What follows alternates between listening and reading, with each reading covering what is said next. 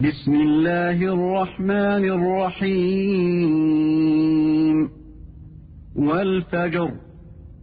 وليال عشر والشفع والوتر والليل إذا يسر هل في ذلك قسم لذي حجر পরম করুণাময় ও অসীম দয়ালু আল্লাহর নামে শুরু শপথ ফজরের শপথ দশ রাত্রির শপথ তার যা জোর ও যা বেজোর এবং শপথ রাত্রির যখন তা গত হতে থাকে এর মধ্যে আছে শপথ জ্ঞানী ব্যক্তির জন্য ألم تر كيف فعل ربك بعاد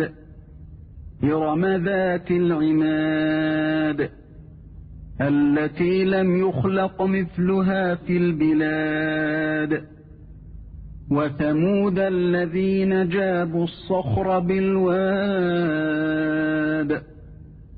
وفرعون ذي الأوتاد الذين طغوا في البلاد আপনি কি লক্ষ্য করেননি আপনার পালনকর্তা আদ বংশের ইরাম গোত্রের সাথে কি আচরণ করেছিলেন যাদের দৈহিক গঠন স্তম্ভ ও খুঁটির ন্যায় দীর্ঘ ছিল এবং যাদের সমান শক্তি ও বলবীর্যে সারা বিশ্বের শহরসমূহে কোন লোক সৃজিত হয়নি এবং সামুদ গোত্রের সাথে যারা উপত্যকায় পাথর কেটে গৃহ নির্মাণ করেছিল এবং বহু কিলকের অধিপতি ফিরাউনের সাথে যারা দেশে সীমা লঙ্ঘন করেছিল فأكثروا فيها الفساد فصب عليهم ربك سوط عذاب إن ربك لبالمرصاد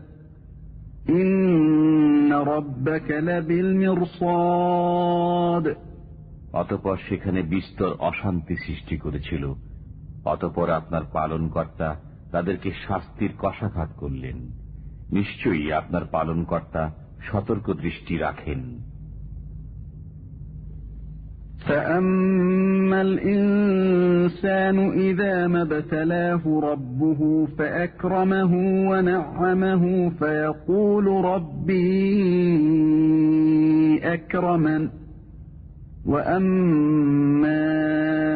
إذا ما ابتلاه فقدر عليه رزقه فيقول ربي أهانن মানুষ এরূপ যে যখন তার পালনকর্তা তাকে পরীক্ষা করেন অতপর সম্মান ও অনুগ্রহ দান করেন তখন বলে আমার পালনকর্তা আমাকে সম্মান দান করেছেন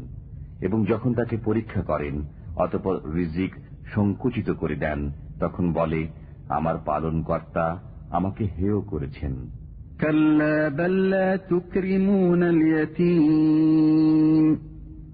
ولا تحاضون على طعام المسكين وتأكلون التراث أكلا لما وتحبون المال حبا جما এটা অমূলক বরং তোমরা এতিমকে সম্মান করো না এবং মিসকিনকে অন্নদানে পরস্পরকে উৎসাহিত করো না এবং তোমরা মৃতের ত্যায্য সম্পত্তি সম্পূর্ণরূপে কুক্ষিগত করে ফেলো এবং তোমরা ধন সম্পদকে প্রাণ ভরে ভালোবাসো كلا إذا دكت الأرض دكا دكا وجاء ربك والملك صفا صفا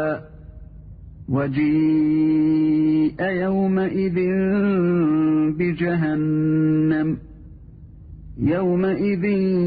يتذكر الإنسان وأنى له الذكرى এটা অনুচিত যখন পৃথিবী চূর্ণ বিচূর্ণ হবে এবং আপনার পালনকর্তা ও ফেরেস্তাগণ সারিবদ্ধভাবে উপস্থিত হবেন এবং সেদিন জাহান নামকে আনা হবে সেদিন মানুষ স্মরণ করবে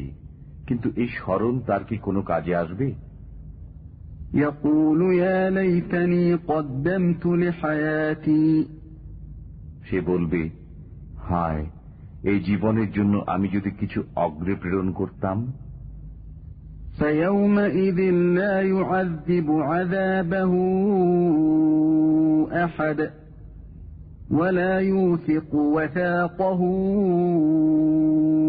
أحد